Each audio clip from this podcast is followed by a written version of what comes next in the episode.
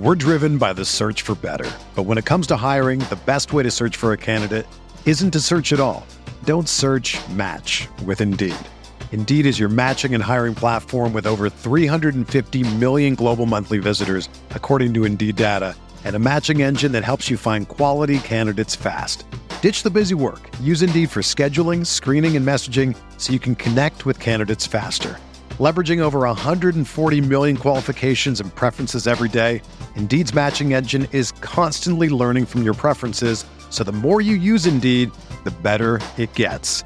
Join more than 3.5 million businesses worldwide that use Indeed to hire great talent fast. And listeners of this show will get a $75 sponsored job credit to get your jobs more visibility at Indeed.com slash BlueWire.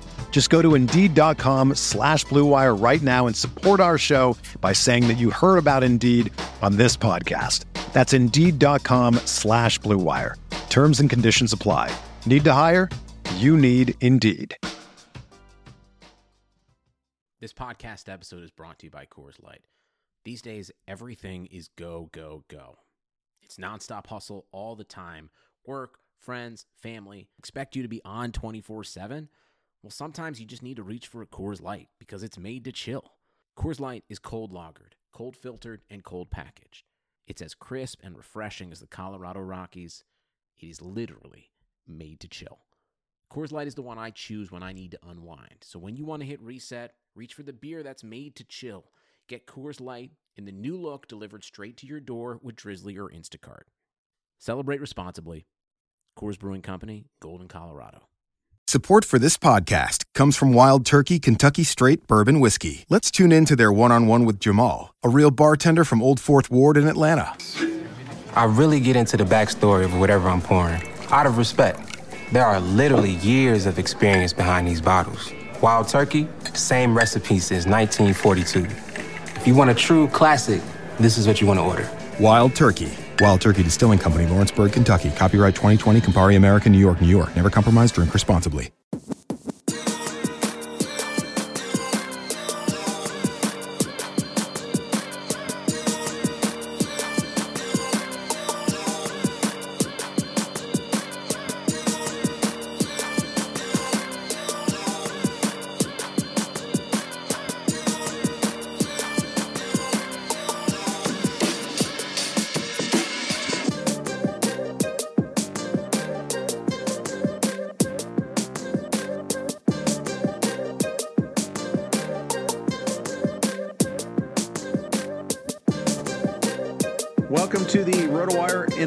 Fantasy Football Podcast. I'm Jeff Erickson here with Chris Liss. Our podcast is sponsored by Yahoo Fantasy Sports. I thank you for Yahoo for uh, sponsoring us as always. Chris, big news over the weekend. It's Andrew Luck retiring in the middle of a game. Although I, he was that announcement was forced. I think he was planning on announcing it the day after, but Adam Schefter got the news during a preseason game. It went out, and you could see like him talking to some people on the sideline. He got they he got actually booed as they were walking off. Uh, really surreal sequence there, but huge news in our industry. Yeah, it was pretty big. Uh, I was on an airplane. I told this on the XM show. It was pretty funny. Like I was offline for like 12 hours more, like 16 hours. It was a 12 hour flight. And when we got into Lisbon, 11 a.m. Lisbon time, middle of the night, LA time, or actually no, what am I talking about? Other way around. At 3 p.m. LA time, I checked. No, it was 11 a.m. So it was middle of the night. Anyway, I checked my uh, Twitter and I saw it like in reverse order. You know, Twitter, you just look at the latest tweets and then you go back, and it was like, no, that's BS. What Doug Gottlieb said. Da da da da. You know, Yeah, like, yeah. what are they even talking about? You know, I started to piece it together. Like, wait, what happened? And it was kind of a shock. I mean, it's not a shock in retrospect, and you're like, yeah, it makes perfect sense but it is obviously very surprising given that you know he was perhaps scheduled to play in week one. And uh, what is just a seismic event for football, more for the NFL. I mean, you're talking about we talked Yeah. on the XM show also that you know if you were to draft as a real GM from the pool of NFL players, first pick would be Mahomes, second would be maybe Mayfield or Deshaun Watson, something like that. But Luck might be top four or five. You know, I mean, he's 29 years old. He was a Pro Bowl level quarterback at his prime and his peak and suddenly he's just out of the game. And that's just a seismic event in the NFL. Right.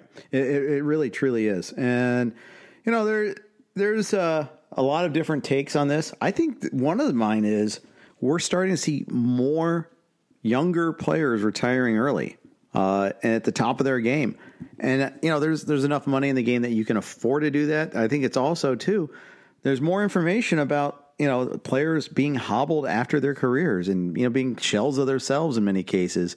Uh, you know the the famous Pittsburgh Steelers, you know, and how you know back in the day, uh, like like wasn't it Mike Mike Webster was like living in an underpass at one point in time, uh, and had multiple concussions. Was totally racked. Now, granted, it's a center, not a quarterback.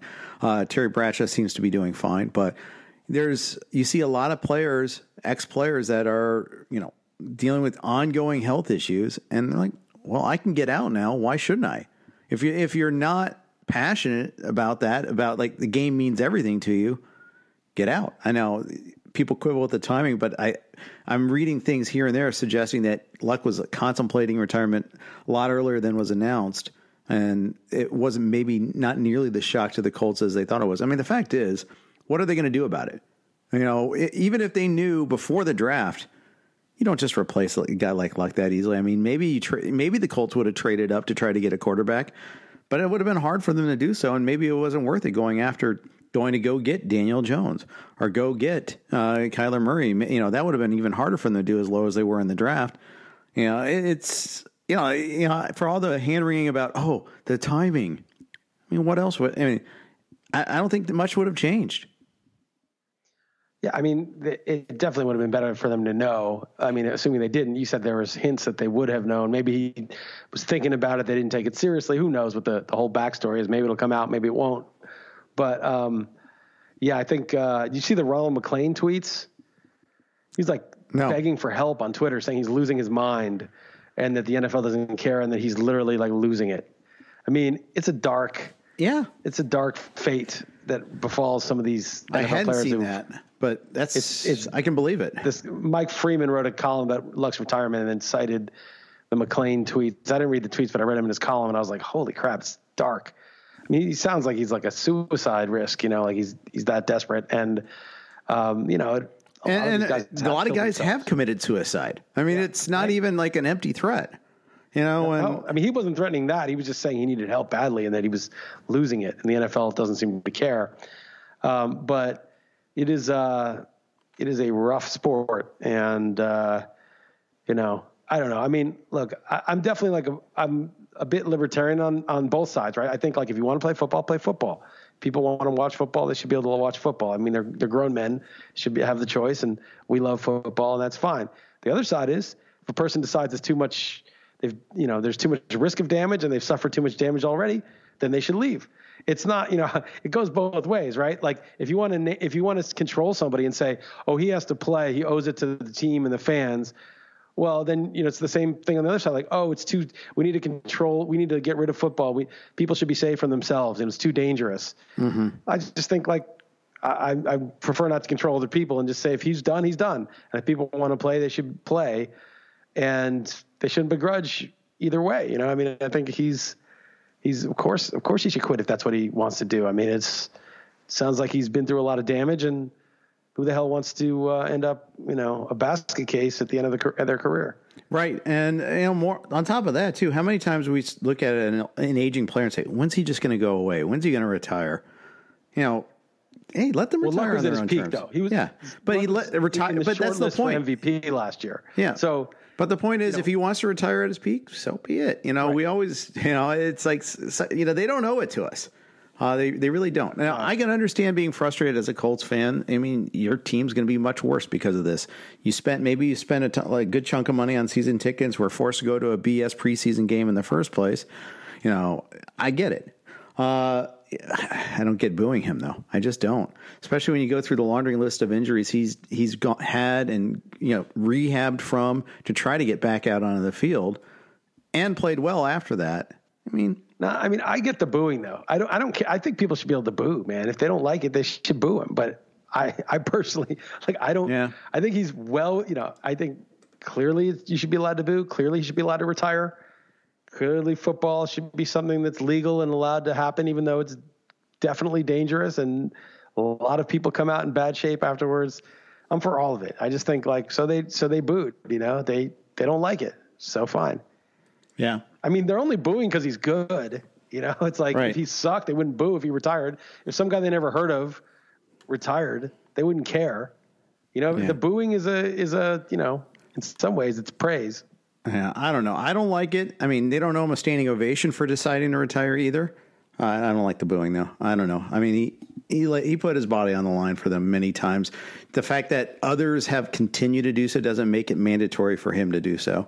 Uh, it's not mandatory. no. It's not, booing doesn't force him to play. You know, no, it's but like it, it's an expression like, yeah, you have no right to make this decision. Is really what they're no, saying. it's though. expression like we're really disappointed that you're not our quarterback this year when we relied on you being the quarterback. They can be pissed about it. I mean, it does suck for them. yeah. I, I mean, I, I think that's valid, right? Like they they can be pissed. They bought tickets. They were hoping this was this. I mean, if you're a Colts fan, the start of this season, you know, after after they lost to the Chiefs in the playoffs, you're like, we're on the way up. We can win a Super Bowl next year. Yeah. You know, you've you've you've rooted for this team your whole life. You're excited. You you know you suffered through the, the shoulder injury that he had, that he didn't play all year, and it was very, you know, uncertain. And now you have a team that's like ready to make to win the Super Bowl, perhaps. I mean, they're they're really they were that good. They were one of the favorites after like the Chiefs and Patriots and Rams, and then suddenly your best guy's gone. I mean, you'd be pissed too. I, I think you can boo him. It's just it just means it doesn't make him have to play. I think he's totally right to do what he wants. Take on some booze. Who cares? You do do what's right for you, man. Leave the game. But you know, I think both things can be true. Probably make a good point about that one there. I have to begrudgingly admit yet again, you've made another good point. Stop doing that, but stop being lucid, Chris. I want you ranting, frothing at the mouth, talking about Eli. But it but it is funny because I, I saw like somebody tweeted um this Deadspin had a thing that was like, you know, Andrew Luck has a superpower of making dumb people mad. But I was thinking, yeah, well, so does Doug Gottlieb. You know? it's true. He has a superpower of making dumb people mad too. The whole game is how do you out, yeah, you know, create outrage, be manipulated by something you read. That's the whole game. I mean, I, I don't care what Doug Gottlieb tweeted. Who cares? You know, so he he's making a crack at millennials and Andrew Luck. I mean, it's like who cares, man? Who cares what that guy thinks? You know, it's like getting outraged at that. Yeah. just being manipulated. You know, it's just like That's true. That is actually it's very just- true. it's- Dan it's- you know, was another guy know, that people the are dumb dunking people are mad at Andrew Luck. Yeah, but the dumb people are also mad at Doug Gottlieb. Like, why do you care? what's what's it to you? You don't need to react to it. You just, just know he left. Clearly, he's he's allowed to leave, and and if clearly if you're a Colts fan, you're pissed. So it's really like a, a seismic event in the NFL, obviously, because he's a great player. Um, he, his reasons for leaving are obvious. That's it. There's no, you know. That's, Hey, we all have a need to be mad online, right? So Hey, I'm you- mad. I'm mad offline. Yes, you, know, you that's are. The difference. Yes. I just take it online. Yes, you you were the original troll, just not even on it, not even Twitter. Yeah, that's why Yeah, Twitter's such a good fit for you. Absolutely. Yeah. All right. Beyond all the troll talk and booing talk and all that, let's talk about oh, happens in our sphere a little bit. How far down did you move T.Y. Hilton? Uh, 21, I think, just behind Tyler Boyd. Okay, and he was 16 before. Am I right about that? Yeah, but that was it was like It was 13 ish. yeah, I know, but- 12 Yeah, after your last adjustment, that's what I meant. right. Like basically, if Luck were totally healthy, he'd be like 10 or 11, something like that. You know, Mm-hmm. and then as Luck was iffy, I started moving him incrementally down, and then obviously when he retired, he went down to 21. A lot of people had him lower. Um, I was on an airplane, so when the news broke, our guys handling the, you know, making sure we just had a, a chain, you know, the stuff updated on the projections, put him all the way down in like 33, and then I moved him back to up to 21. I think obviously it's not good, but to me, the, the, and I said this on the radio when Tom Kessenich was on, the problem is Hilton. It's not Luck. It's not Brissett. Like in that offense with that line and with Frank Reich, Brissett is going to be effective in my opinion. Uh, You know, there's a chance he's just a terrible quarterback. I doubt it. I think he's probably, you know, competent enough. The way Andy Dalton's competent enough to feed Tyler Boyd or a healthy AJ Green. He's The way Hillary enough. was likable enough in the uh, uh, primary No, versus Obama. I think she's less likable than Brissett is competent. I will say that, at least in my opinion. It's just my opinion. But she, uh, I think Obama said that sort of, uh, gr- you know, sort of not wanting to seem like a jerk. He just said it, and then he seemed like more of a jerk because it was so obviously a pander, uh, and it was so obviously true that you know she's not likable at all. Right. In my opinion, is. Um, uh, but neither here nor there. I, I think that that Brissett will be competent enough. I just think that Hilton is a great receiver because he's like a 10 yard per target guy who makes big plays that are you know precision deep ball. You know, it, it's a high degree of difficulty and doing a lot with you know moderately high but not crazy high volume. And with a new QB who doesn't have the rapport that he and Luck had, and Luck probably I'm guessing is the better deep ball thrower.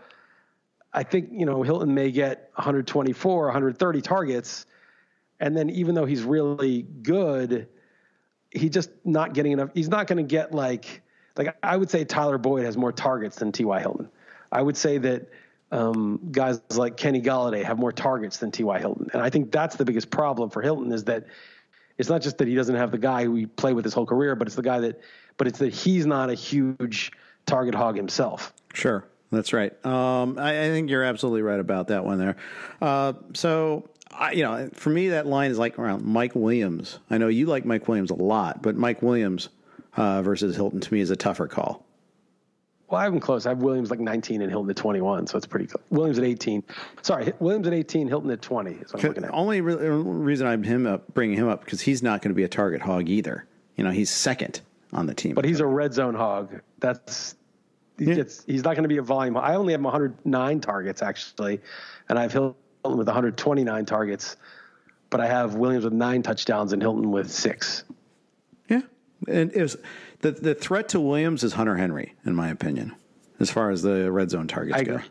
But Hunter Henry, and this was a joke, but the uh, Snarky 150, the rankings don't look as great with all the changes, but the comments are being prescient is that he's going down the Ladarius Green career path. Yikes. The, uh, you know, the would be star tight end to follow up Antonio Gates that just never gets healthy. Right. Um, and we'll see if, if Henry can hold up. But you know, maybe it's Tyler Eifert, Ladarius Green. Ladarius Green because he's a Charger, Tyler Eifert uh, because he's been even more injury prone. But yeah, one of those guys, it looks like. Exactly. All right. Uh, quick note from our friends at Sports Predictor. The team of professional bettors at sportspredictor.com are an elite group of long term winners. They're here to help you beat your bookie. One, they win. The entire team at Sports Predictor have a proven profitable edge. Two, they're data driven. They use predictive sports models to consistently find value. Three, they're honest and transparent. Every pick for every capper every day is published on their website. Four, subscribers are limited. Every sports predictor package has a subscriber limit, and when that number is hit, it is closed to new members. Five, they educate bettors with informative articles and the Sports Predictor podcast to help you learn from professionals. Choose a professional handicapping service that operates with integrity and a winning edge. Choose sportspredictor.com.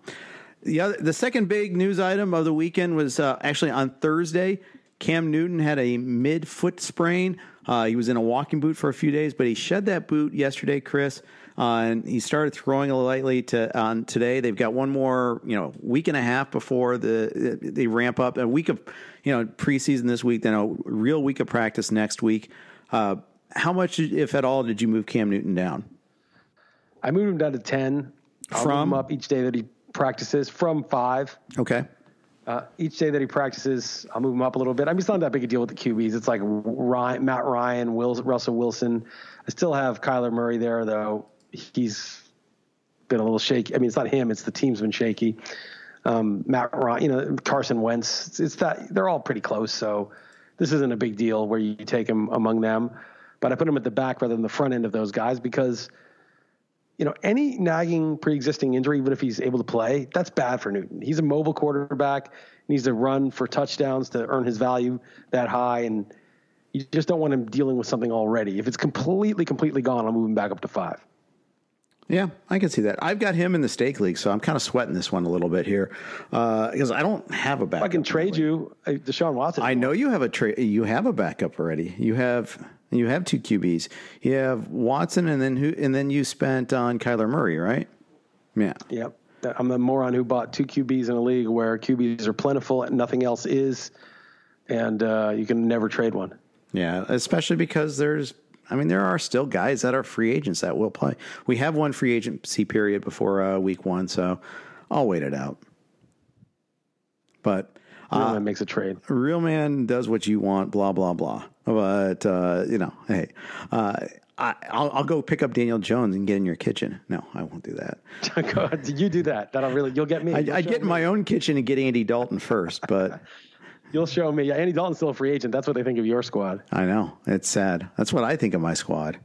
I, I think it's uh, there are uh, there is a free, there are like three other free agent quarterbacks I think I'd take before Dalton. That's how sad it is.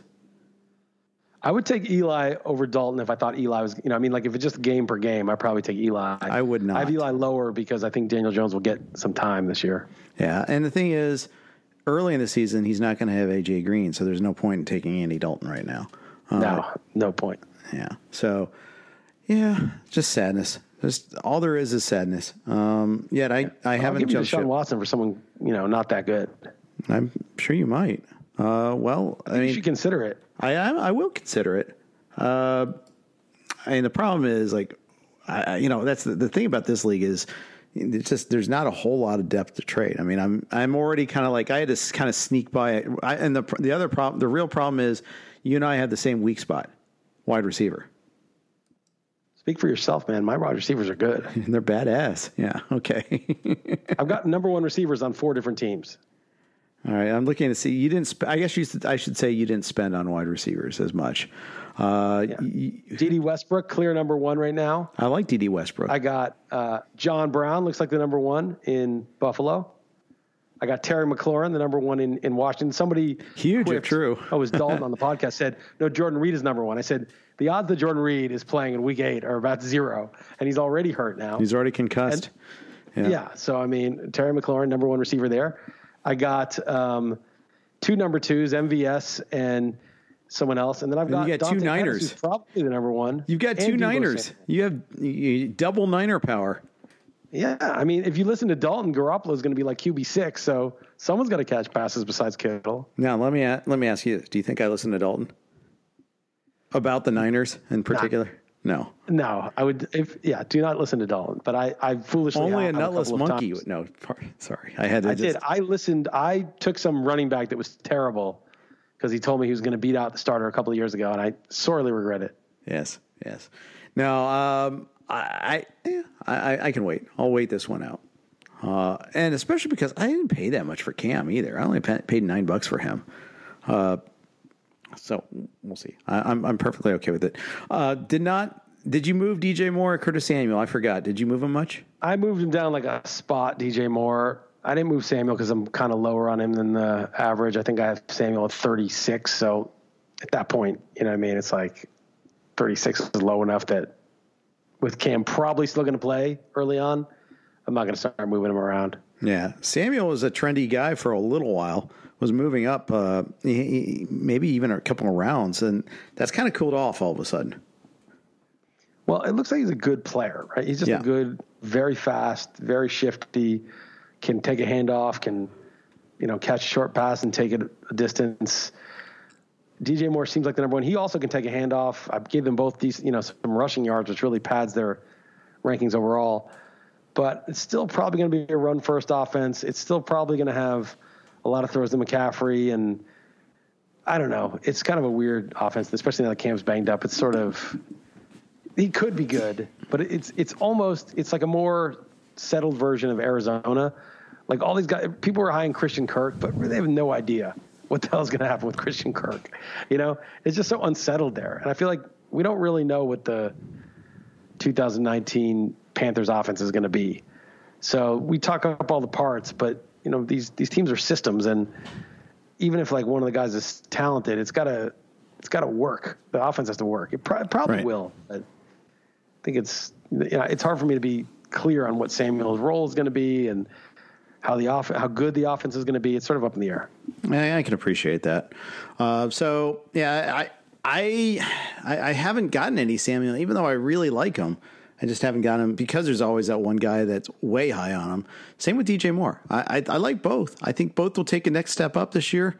I just you know part of it is like sometimes like isn't, isn't the theory like if you're not sure which quar- uh, wide receiver is going to break out, just get the quarterback. That's kind of that way I am with Cam. I think.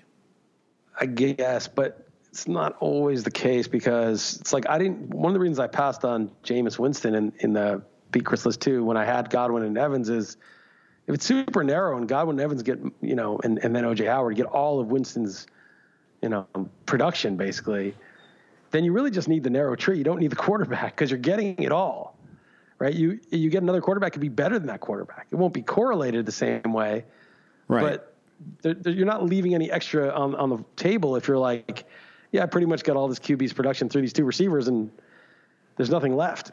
That's a good point. That that that uh, that's one way of looking at it. There. Uh, another big uh, news item over the weekend: Lamar Miller busted his knee, torn ACL, out for the year. You have Duke Johnson in the stake league. We did that on Tuesday last week. Bravo, you've got him until until they trade for Melvin Gordon. You're fine. Oh wait, you have Melvin Gordon. You're still fine, except you don't want to have two guys on the well, same team. Well, I don't want them to be on the same team, right? Yeah, right. especially on the Texans. But yeah, yeah. But uh, you know, you moved him way up. Tom Kessenich was on our show earlier today on Sirius XM. He said he had a you know, RotoWire Online Championship League where he went in the fourth round, and that's probably going to be the new normal. Yeah, I, I mean, Duke Johnson, the ceiling is basically, you know, top ten. I mean, what if he gets 190 carries? He could beat Christian McCaffrey or Alvin Kamara. I mean, that's that's the role that's possibly there for him. I don't think Right. he gets 220 carries, but 180, 190, and 80 catches. Why is that not? Why is that not in the not like remote? Uh, you know, That, that's like probably the you know, 50th percentile at least. I mean, he's not 50th, but it's like, you know, his 75th percentile is like 180 carries and 75 catches. I mean, that's in the, you know, range of outcomes, in the normal range of outcomes. It's not 95th percentile where you're on the tail end of the bell curve here. You're, you're like pretty much on the fatter part of the bell curve of his outcomes for like a top 10 season. I mean, and, and then the floor is, you know, Tarik Cohen or one of those guys who ends up like 25th to 30th. So to, to me, like, maybe I should bump him up. I just I think there's a good chance that he only gets 140 carries and 60 catches. Even then, you're going to be in great shape where he's going now. Yeah. Um, I I have some FOMO on him. I don't have him anywhere. I always have him. That's the thing that's so annoying. You know, I, I still can get them. There'll still be leagues. Uh, I still have plenty of drafts going on, including uh, the the uh, classic this weekend uh, in the NFFC, a 14 teamer. You know, it, I think it's easier in a 10 or 12 team to take the chance on whether or not he gets that workload. On a 14 teamer, wow, you, you're you're you don't get as many shots at guys getting those that sort of workload. So probably the smaller the league, the more likely it is I'm going to have them. Yeah, yeah. I uh, I've- got the Evans draft Thursday, the Wavos draft. Yeah, I'm out of that's that this That's league. my- yeah, you were you were uh, noted as a coward and replaced uh, in the uh, email that went out. Uh, you cowardly quit the league, and so you got replaced. But um, the uh, I that's it. I got five leagues. I thought I might have an N- NFBC main, but apparently we've used up our allotment. So that's I'm that's rare. Yeah, it's rare for you to have five I've leagues. had ever. I mean, in you know 15, 20 years, five leagues. But five leagues is good. That's a good number for me. Do you have any best balls out there? No, I didn't. I do mean, any, or best ball want to. leagues, as the case may be. No, you know, not that there's code for anything else there, but Yeah, no, I don't know. I don't know what you're talking about. Um, so no, I did. I did that FSGA right, which is fifty bucks a head, which is not that big a deal. And then I did beat Chris Liss one. Then I did the stake league. Remember, I wasn't in Vegas, so I didn't do the Vegas league this year either. right, that's true. I didn't do either of the Vegas leagues we do. So that, I mean, that's two leagues that I shed right there. And then, you know, I, in the League of Leagues, Dalton and I have a ridiculous team. We've got Elliott, Barkley, and Sony Michel as our running backs. And he got Darrell Henderson. I mean, it's like a ridiculous, ridiculous league. I think we have Beckham too and a bunch of other guys. Um, but no, my leagues, I've got five leagues. That's it. All right, that's not so bad. Uh, one more news item, and we're going to talk about some FOMO. We're going to talk about some purposeful omissions uh, in a moment. But uh, one other news item: Mike Evans had a, quad injury, um, has resumed practicing. I always, you know, sweat the quad injuries, the muscle pulls, all that. We've talked about this so many times uh, here and there, but you know, it looks like he's good to go. He does get a lot of those sort of nagging sort of things where you're like questionable in practice all the time. I, does that ever like uh, you know drag on his draft day value for you? Are you ever wary of him? Nah, he's pretty durable. I mean, of course, if he has an existing injury, that made me a little nervous, but he's back in practice, so he's he's missed two games, three games his whole career. You know, in five years, he's pretty he's pretty reliable. Okay, very good. Um, before we talk about some FOMO players, a quick note from our friends at Play Balto. Looking for another NFL Pick'em contest? Well, we have the one for you, and you can compete against Hall of Fame quarterback Joe Montana, who is hosting a free to play NFL Pick'em contest with our friends at www.playbalto.com. That's B A L T O. The winner takes home $1,000, and the GOAT himself has already, has already entered an early entry into the contest. Aside from competing against Joe Montana, you'll also get to see his picks each week and find out if his football IQ translates off the field. What are you waiting for? Join today at playbalto.com. That's P L A Y B A L T O.com. All right, Chris. Uh, you, you only have one draft left. Is there anybody that you're going to be like, oh, I really want to get him in this auction because I don't have him yet, but I really like his skills? Um, uh, there are a couple guys, yeah, and it is an auction, which is good, which means I, you know, can go out and get him. It's not like a draft. Right. Mike Williams, the Chargers, is one. I, I, was talking him up, and he's just not really falling to me. I you know, hope to get him in a couple leagues, but there's always a running back I need to get, and then by the time you know the fifth round, which you, you assured me he'd be available, Jeff. I assured you uh, in a draft that I have no. Uh, no, no, no claim whatsoever. And you were like just bouncing stuff, and all I was doing was looking off the ADP, and I was just saying his ADP says this. No, oh, I assure you, misled me, dude. You're really I did not mislead you. I just read you mere terrible, ADP information. Person. That's all I did. You're a terrible person. You're a horrible human being. Uh, I don't. I have one Juju Smith Schuster. I'd like to get one more. Have him as our number two receiver. But I've been drafting. You know, I drafted one and two in the uh, one and two in my two. you know, the beat Chris Liss league. So I, I didn't have a chance at Smith Schuster. And in the stake auction, Poor it's non PPR, and I would love him in PPR, especially because I just think he's going to get a million targets. So I love Juju. Probably try to get him. I'm, I would like to have a share of Beckham, but I think there's a lot of downside with him. I just think the ceiling is so high that it'd be fun to get him, and I just love Beckham. Um, Tyreek Hill, I wouldn't mind getting a share. Not not going to go crazy to get him. Um, this is half PPR, so I like guys like Beckham and Tyreek a little more, Juju a little less. Mike Williams love for the touchdowns. Yeah. I like DJ Moore, but eh, I mean, I'm fine to get him, I'm fine to miss him. Um, who else do I really? I wouldn't mind having a share of Josh Gordon, but with Brad Evans in that league, there's no way I'm not paying what's going to take to get him because that dude's going to pay through the teeth for him. So that you know, uh, let, let, me interrupt you there real quick. So you go with a guy, a guy like Brad that's in the league. It's very outspoken about his guys. You happen to know that. Um, maybe there's one other person in the league that's like that too. You know, it, you know, Payne's often that way. You know, you get a couple other people like that. You're you're that way, frankly. Uh, do you adjust your auction strategy knowing that, like, you know, David Montgomery's going to go for a pretty hefty price. You just know that. You just know that Evans likes Josh Gordon. You know, there's certain guys like that.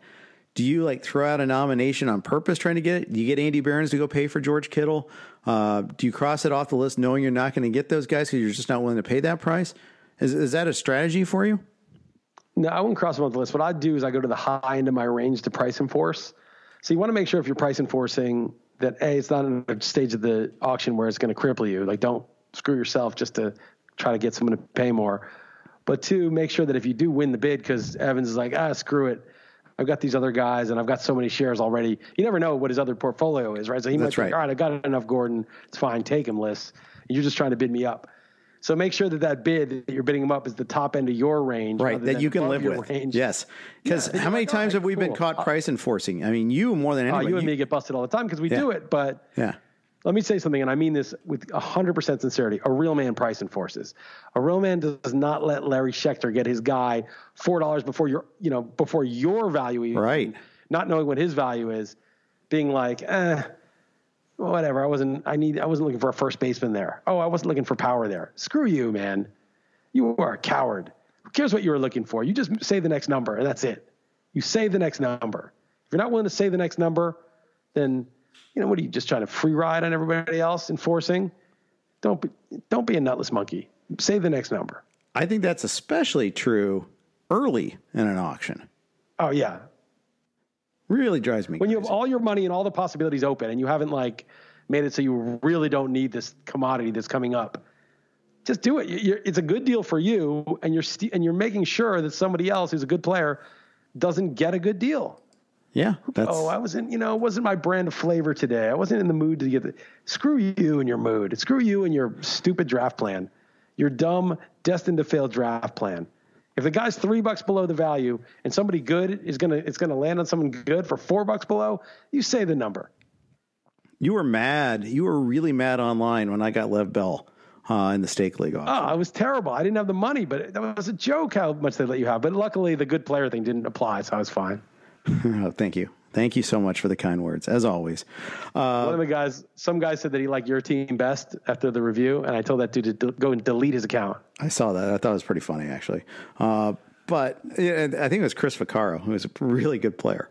Uh, but uh, yeah, it's it's it is funny that uh, you and I both price enforce. You and I are both involved in the auction. I just it's it's a you know it's much, especially true in person. It's not as in true online. I think. I think online there's actually it's easier to get bargains.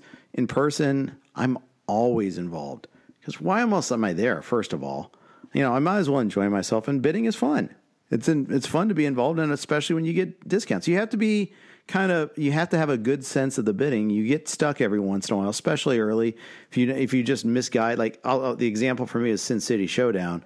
You know, some quarterbacks went early, and I overestimated the value of quarterbacks. So it was a 14 team QB flex league. I like you really you really don't want to be stuck with you know the, the Redskins quarterback. You don't, but you might be if you don't price enforce on some of these QBs. Turns out I ended up getting three because of that. But you know what? I, I will take three quarterbacks in a QB flex league anytime. First of all, but secondly, I did overpay on Matthew Stafford. I did. Uh, I just thought though, you you know, you're really gonna let him go? Okay, fine, I'll take him. Uh, but you just have to be able to read the room a little bit better sometimes too. Yeah, it's a dangerous game. You know, it's uh, the Nassim Taleb picking up nickels in front of a bulldozer sometimes. You know, you're like, yeah. oh, I'll price and force here. Oh, I'll price and force there. Oh, wait, I didn't have the money and I didn't need that guy. Oh, my whole auction's ruined. I mean, I've, I've screwed up doing it. And that's the reason why a lot of people don't do it because they don't want to screw things up. But I, I do feel like a weird sense of duty to price enforce. Like, I just feel like it's my job. It's my job to come in and – you know, and and make sure that bargains are cut off. And if I get stuck, I think the problem is, I think the reason why you want to go big early in auctions is the problem is um, you you want to get who you want to get, not who just happens to be cheap. But inevitably in an auction, there's a lot of phases in which who happens to be cheap is your best call. I mean, without a doubt. And I've found that in some cases with auctions, the guys I like are so universally liked that just getting who happens to be cheap is actually the best call. Oh, you know, for it's, sure. It's, Especially in the savvier okay. the room, the more that's true. Right. It's like, okay, the first guy comes out. I don't want. That's happened to me last year with Lev Bell, and then he sat out the whole season. But I got him in July before there was even a hint of it. And I was like, "Ooh, I got a good price on him." So I got screwed. But pretty much like you might think you want, you know, McCaffrey or Barkley, but David Johnson's the guy that people soured on because the Cardinals look like crap in the preseason. He comes for like twelve bucks less maybe you just got to suck it up and take David Johnson and hope for the best. I, I really think like, you know, I'm, I'm, I think in drafts you want to be aggressive and get your guy because and not, you know, hope that you, you know, everything's got to be by ADP. But in an auction, I think it's kind of the opposite where you got to be patient and take what the room gives you more and then have sort of your extra savings to sort of bully the room late in some ways. Right. That's the hardest thing for me. I, it, it's those there's a couple intermediate purchases that you just like okay i know i need to get this receiver i need to get this flex i've got like 30 bucks left i just got to sit but then you see like oh this guy's stopping at seven okay i'm gonna get him oh, and then you know oh Sony Michel's there at 21 I, I was very happy with it but that hamstrung me like oh well, okay now i have two dollar uh, two dollar max fine okay great the hardest thing is to understand the cutoff because it's not linear, right? It's like yeah. 65, 60, 58, 57, 56, 49, 48, 47, 40, 38, 35, 33, 21, 16, 9, 6. Right. Like it starts to drop dramatically. So as you get out of the top 4, 3 or 4 rounds, it doesn't just go down incrementally. Sometimes there's just nobody from 10 to 20, or there should be nobody from 10 to 20. Like once you get below 20, you may as well go below 10 and even maybe below five. And that's the trick, is not to get caught in the middle when a guy that you have neck and neck, one guy goes 13, one guy goes five, and they're neck and neck on your cheat sheet. Never be the guy paying the 13, whoever it is. Who cares? They're ne- neck and neck. that means you don't know who's going to do better. Take the five. Yeah. And that's always very hard to know when you know, you, it's this is the last of the thirty dollar players, or this is a guy that is going to go for seventeen instead of thirty, and you know, and and you just went thirty because he was the next guy in the cheat sheet. This is very complex. Flip side of that is you got to know when to go to the mat for a player. You're waiting on a player, and you think you're getting in for 24, and he's the last good receiver, and it's 28, 29, 30, and it goes to 32, and you're like, screw it, I'm out at 33 and then you realize, holy crap, I've got $45 left and there's nobody worth more than 10 bucks left that I want to pay for. Right. So it's on both sides. You got to know when the cutoff is, the drop off, and you got to know when the drop off is, and you got to just move up and pay. And I think those are the, the two toughest dynamics in an auction is sort of, it's not absolute value. It's, it's the, it's the room where this is the last player you want to fight for. And, it, and you got to just spend it.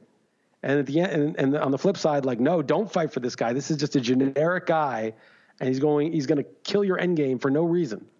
That's right. And I, if I'm going to err, I'm going to err on the side of okay, I'm going to just go spend. I, I think it's a much bigger error to leave all that money on the on the plate, uh, on the table, than it is to run out and have to be stuck uh, on dollar days because sometimes those dollar days actually work out, and at least right. you spent your money and you've got the guys that some guys that you've wanted. I think it's way worse to then you know, oh, I could have gotten this, I could have gotten that, but you didn't. You just didn't. You missed your guy because you really yeah. didn't want to. Yep, that's right. Yeah, big big mistake as far as I'm concerned.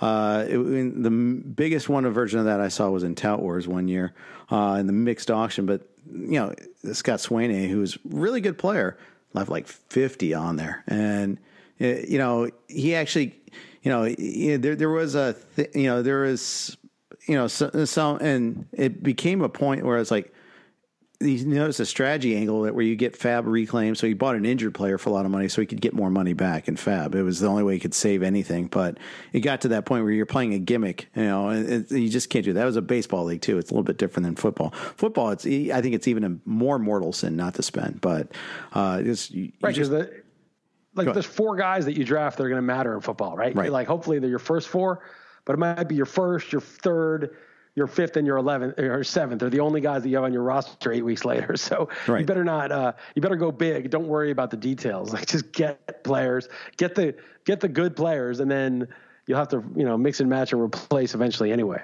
Exactly. Hey, before we do, uh, we're going to do one more thing. We're going to do some purposeful omissions. Before that, though, a quick note from Yahoo. Yahoo has officially released their Week One daily fantasy football contest.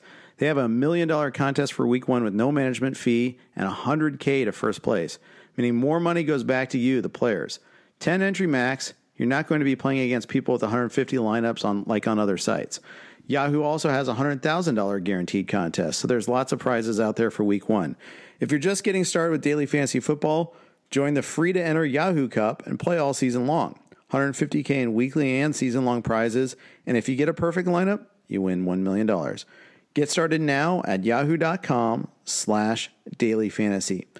So, Chris, you're only doing five drafts this year. I'm going to be doing about uh, probably closer to 15. Uh, I have to count it up again, but I just, I've got, it's like going like wildfire this week. It's kind of crazy, but, uh, and I'm not even counting best ball. Uh, but who are some purposeful omissions for you? Who are some guys that are towards the top? I don't really care if you're not spending on Matthew Stafford. I want to know is there like a top five QB you won't have? Is there a top 10 running back you won't have? Because you just don't think he's anywhere near worth the price.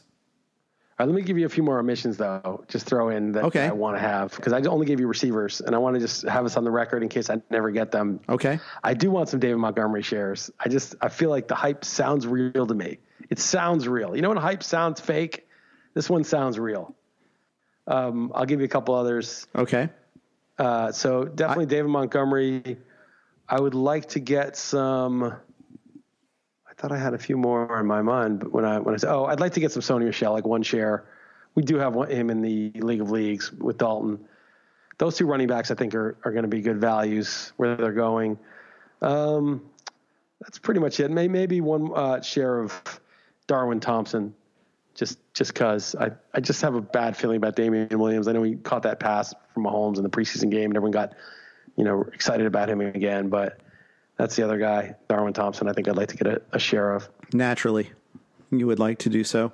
That makes sense. Yeah, of course. I'd say, well, I'd be a natural selection for me, and you know, I've been uh, anyway, You're, I like the way your thinking has evolved around this matter.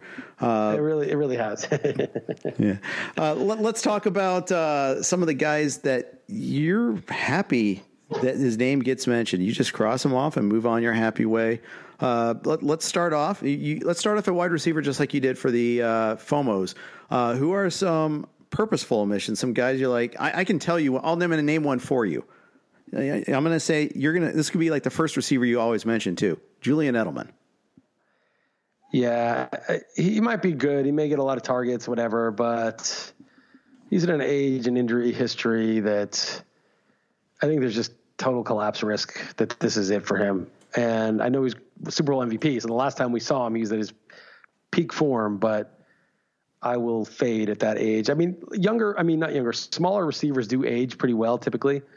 So he may have another good year, but his price is pretty expensive. I remember I was fading Larry Fitzgerald when he was in this phase, and he burned me with leading the league in catches. But even then, the upside is is going to be like 100 catches and a thousand yards. I mean, still that'd be great where you're getting him, but it's not like you know 100 catches, thousand yards, and six touchdowns or whatever is going to be like earth shattering. I have for 89, 966, and five touchdowns, so that's my projection. That puts him at 23rd, mm-hmm. and he's usually going about five picks ahead of that. And I would rather have Mike Williams or Tyler Boyd. I, I think you know Sterling Shepard is one spot below him on my list, and basically the same guy for a lot cheaper. Which is funny because you're way higher on Shepard than the ADP than the room. I always like I use our draft tool, and he's always there's a spot where he's always the top guy available at the position. Always. It's I mean, kind of. I missed out on him by one pick. It was funny that I took Duke. I was Duke Johnson and Shepard at the seven eight turn in my last beat Chris Liss, and I was like, mm, which guy's more likely to come back to me? I was like, maybe Shepard will be. So I took Duke, and Shepard went at the turn. But the guys I wanted were Duke and Shepard. And now I'm glad I took Duke and didn't risk it. He probably wouldn't, you know, the odds that the two guys he took, you know, I was picking second, so the first guy had two picks.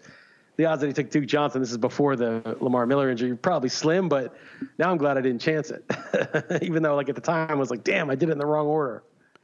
Yeah. Uh, is that funny? It's like you, you usually, uh, you, you try to gauge that, and actually, you're usually screwed. Usually, you think you're going to get one of them back. You usually probably won't gonna, weren't going to get either of them back anyhow. That's the way it's been my experience.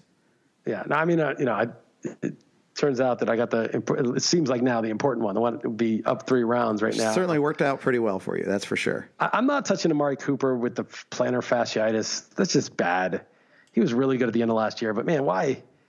I should probably move him down, given that I think that I have him at 15 right now. I'm moving down a little bit, but I just come on, man. That's so, just. I got my early exposure to Cooper before he is really dealing with that, at least before it became a bigger deal. And I was like, yeah, he keeps keeps falling to me. And end of the third, I'm pretty happy about that. And now I'm like, I no more. I don't want any more of that. I'm deathly afraid.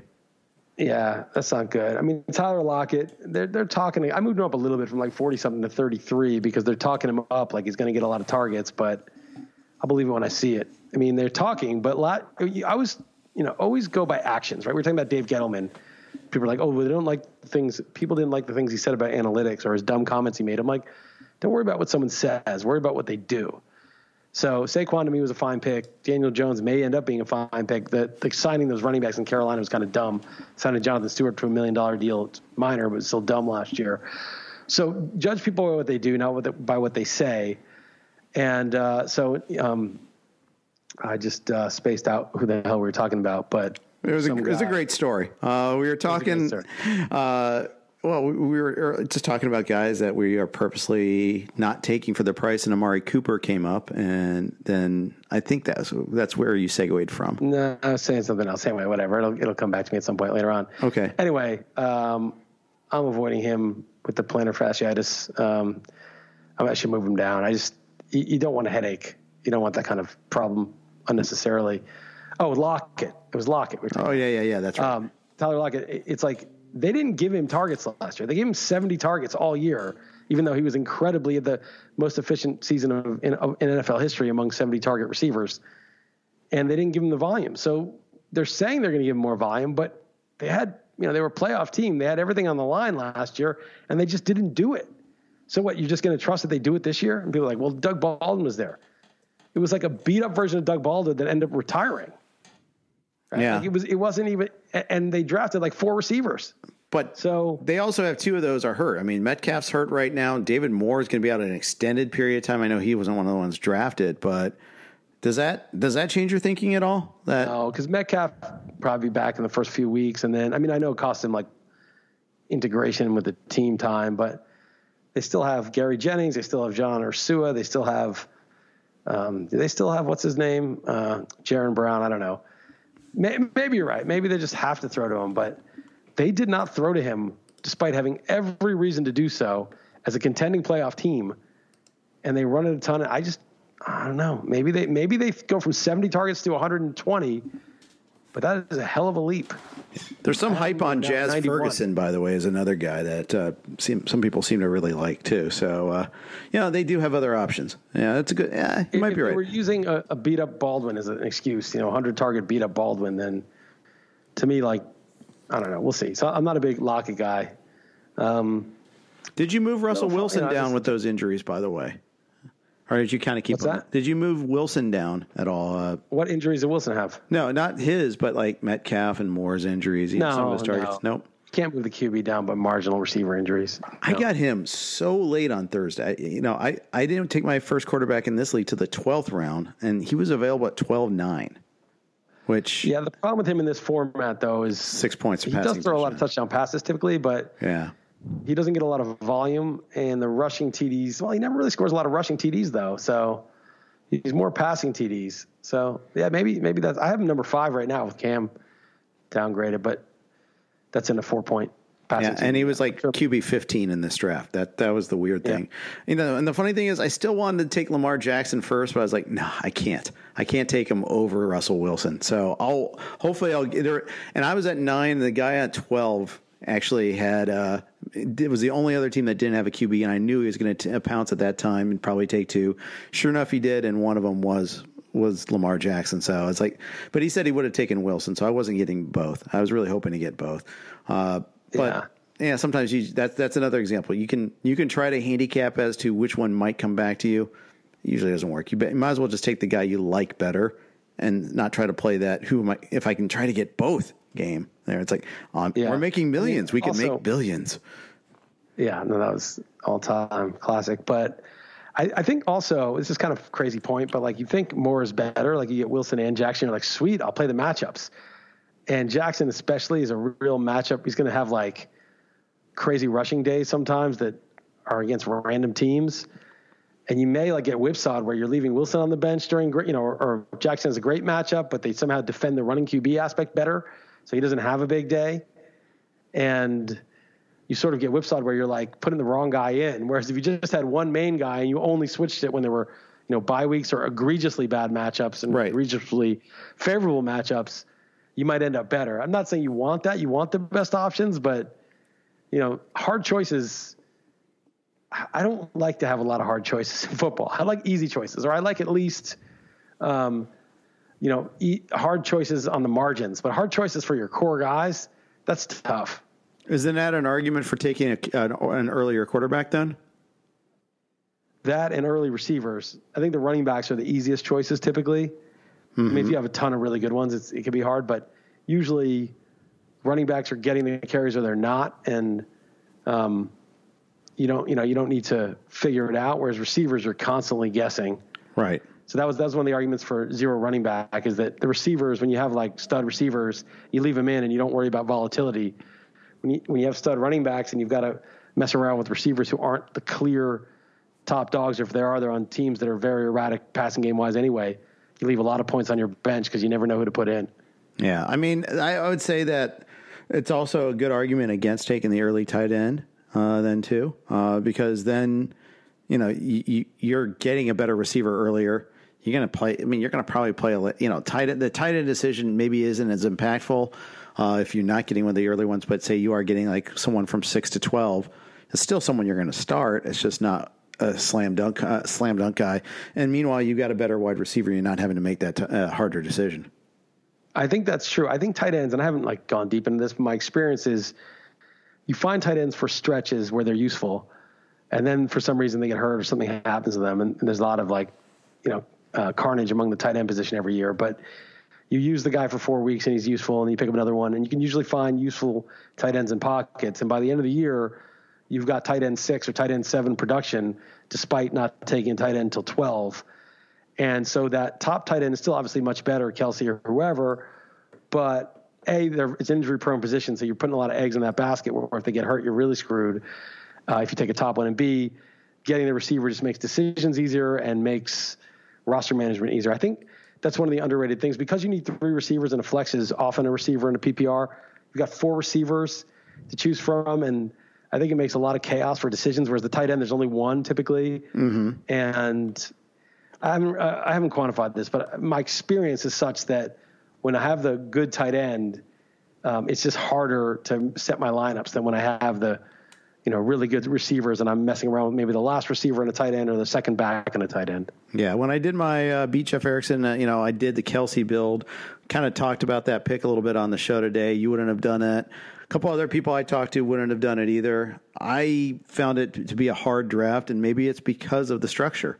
Because I took the early tight end, I felt like I was always catching up at running back and wide receiver.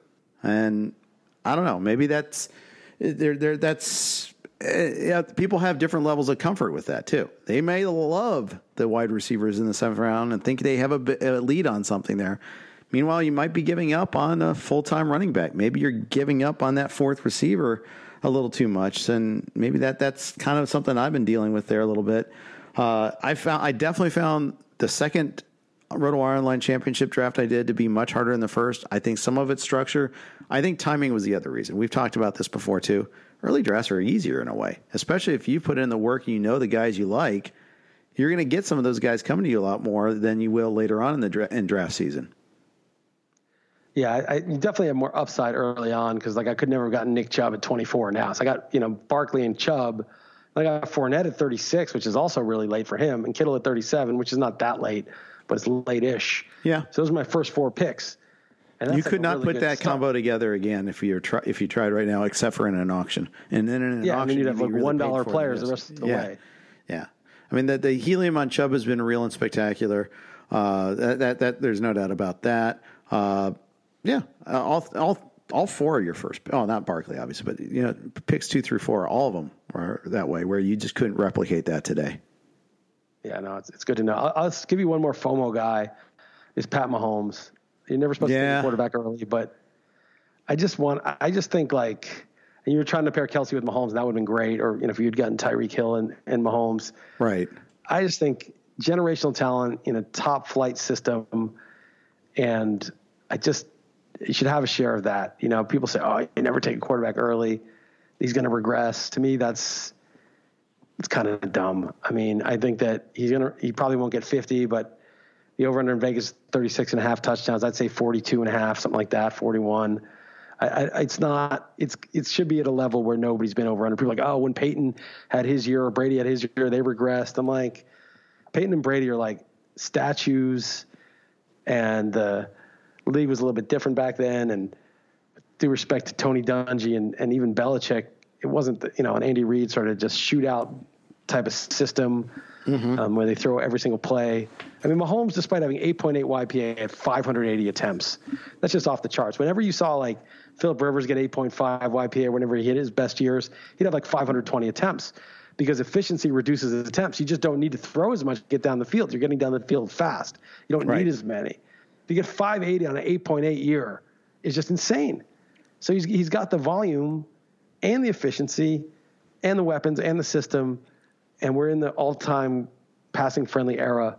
I just think I should, I should have, you know, I may go get him in this. Uh, it's a QB flex. I may go pay through the teeth for him. Well, I can't wait to find out. Uh, it'll be good content for next Monday's show. Uh, and we'll find out exactly what you did. Uh, so good stuff there. We'll end on that point. Want to thank Yahoo for sponsoring us. As always, please subscribe, rate, and review. Please uh, tell us, tweet at Listen I, who are your FOMO players? Let us know. Uh, we can talk about that on the next podcast too. Thanks again for listening. Have a great day. Whether you're a world class athlete or a podcaster like me, we all understand the importance of mental and physical well being and proper recovery for top notch performance. That's why I'm excited that Unifyd Healing is sponsoring this podcast. Unifyd Healing is a new and super innovative global network of wellness centers powered by Energy Enhancement System, or EE System. If you haven't heard of the EE System, you'll want to listen up. This technology promotes wellness, deep relaxation, purification, and rejuvenation. At hundreds of locations across the globe, access to a center is easy and affordable. Interested in experiencing the EE system technology for yourself? Go to unifydhealing.com slash bluewire to learn more and find a center near you. That's U-N-I-F-Y-D healing.com slash bluewire. No material or testimonials on the Unifyd Healing website are intended to be viewed as medical advice or a substitute for professional medical advice, diagnosis, or treatment. Always seek the advice of your physician or other qualified healthcare provider with any questions you may have regarding a medical condition or treatment and before undertaking a new healthcare regimen, including EE system.